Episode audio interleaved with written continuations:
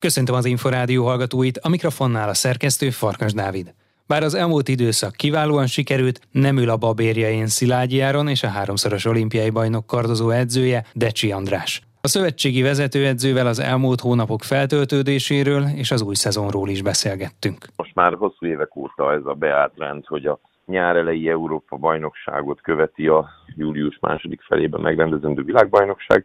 Általában ilyenkor ugye egy hosszabb szünet következik a versenyzőknek. Természetesen ez inkább egy aktív pihenés, rövid nyaralások után ott már mindenki elkezdi elsősorban az erőnléti felkészülést, illetve aztán a klubedzések szeptember elejétől indulnak, és ott általában azért aktívan részt szoktak venni a kerettagok is. A közös felkészülésünk majd október második felében kezdődik, és úgy futunk majd neki annak a következő idénynek, ami már ugye kvalifikációs időszak is lesz egyben. Szilágyi Áron milyen állapotban van? Ugye az elmúlt hétvégén Helsinki-ben volt. Igen, nagyszerű egyébként. Ő, ő talán még korábban kezdte a felkészülést, tulajdonképpen nem is nagyon állt le, még hogyha itt nem is a konkrétan a vívásról beszélünk, de az erőléti edzéseket azokat folyamatosan végezte. Nagyszerű idénye volt az előző is, ugye mind egyéniben, mind csapatban. Ugye nagy reményekkel vágunk neki a következőnek is. Stabil volt a csapat az elmúlt hosszú-hosszú években. Ebben az új szezonban mennyire cél céle az, hogy egy-egy fiatalabb versenyzőt jobban beépítsenek a kerettagok közül? Eddig is lehetőség állt a fiatalok előtt, hogy megszorongassák az időseket, illetve a már válogatott versenyzőket,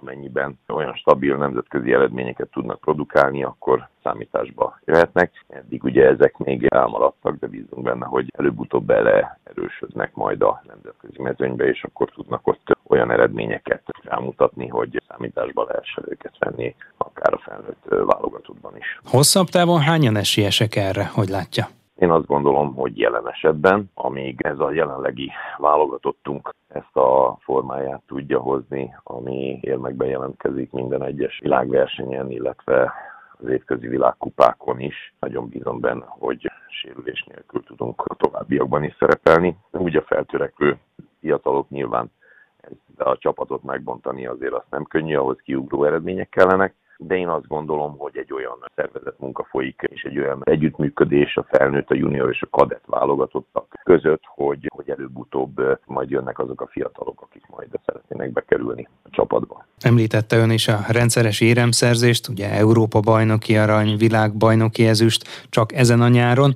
A korábbi világkupa versenyeken is voltak kiugró eredmények, volt győzelem is, gondolhatunk akár csak a szenzációs budapesti sikerre. Második a világranglistán a csapat. Előre lehet lépni, vagy ennek a helynek a tartása a cél az olimpiai kvalifikációs periódusban? Ugye nyilvánvalóan ez egy jó pozíció, és ez ezért is fontos, hogy amíg a április elsője el nem jön az addig is megrendezésre kerülő világkupa versenyen, minél jobban szerepeljünk, hogy egy ilyen ideális pozícióból vágjunk neki majd annak az egyéves időszaknak, ami az olimpiai részvételt hivatott majd eldönteni. Én azt gondolom, hogy optimális esetben ezt a helyet szeretnénk tartani, szeretnénk jobban szerepelni és az olimpiai kvalifikációt kivívni, és aztán nyilvánvalóan, hogyha ez mielőbb sikerül, akkor egy olyan felkészülési hajrába kezdünk, hogy ott majd az olimpián ugye próbáljunk minél fényesebb sikert elérni, mind egyéniben, mind pedig csapatban. A felzárkozó együttesek közül lát-e olyan konkurenst, amely megerősödhet, érdemben erősödhet a következő másfél-két évben? A franciák egy viszonylag fiatalabb csapattal vágtak neki, de, de erősödnek az elmúlt évekhez képest. Ugye mutatja ezt a Áron ellenfele is, akivel ugye világbajnoki döntőt vívott de, de ott van egy fiatal csapat, tehát nyilván mindenki ellen úgy állunk föl, hogy nincsen, nem lehet lebecsülni senkit. Odaérhetnek az oroszok, ugye hiánya azért az rányomja, ők mindig egy komoly, komoly ellenfelek voltak, hogy visszatérnek-e a kvalifikációs időszakba, ez még a, ez még a jövő zenéje. Egyelőre azért úgy tűnik, hogy Korea a, a legnagyobb ellenfél, de, de pont a, a világranglistás helyezés miatt azért velük általában csak a döntőben szoktunk összekerülni. Ön egyébként mennyire tartja ideálisnak a versenyek elosztását az új szezonra? Ugye nagyon-nagyon nehezen indul be a szezon, gyakorlatilag hónapok maradnak ki rangos verseny nélkül, aztán pedig amikor megkezdődik majd az olimpiai kvalifikációs időszak, felgyorsulnak az események, nem is beszélve, hogy mindig nyárra kerül az EB és a világbajnokság. Igazából hozzászoktunk már ehhez, nem annyira optimális az, hogy ilyen közel van az EB és a VB, de, de az elmúlt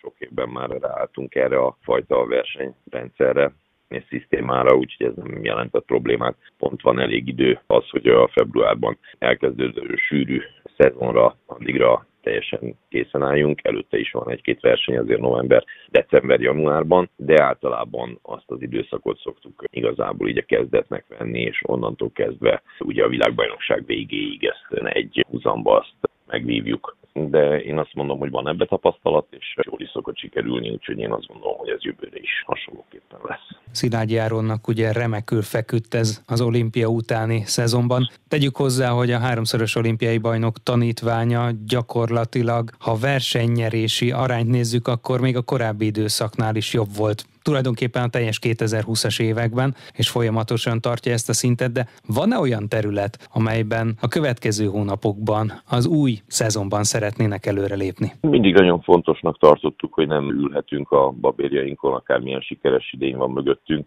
Mindig a megújulás és az, hogy ne tudják kiismerni az ellenfelek sem a stílus, sem a, sem a taktikát, ez, ez, ez igényel mindig egy kis pluszt, amit szeretünk belevinni és kipróbálni új dolgokat. Ez ebben az idényben sem lesz másképp jó érzés, hogy Áronnak ilyen, ilyen nagyszerű idénye volt, és ilyen motivált. Ezt próbálunk hozzátenni még, hogy ez lendület az olimpiáig is kitartson. Decsi Andrást, a magyar férfi kardvívó válogatott szövetségi vezetőedzőjét, Szilágyi Áron mesterét hallották. A vívó percekkel legközelebb jövő hétfőn délután, nem sokkal 3.44 után várjuk Önöket. Korábbi adásainkat megtalálják az Inforádió honlapján a www.infostart.hu oldalon. Most megköszöni figyelmüket a szerkesztő Farkas Dávid.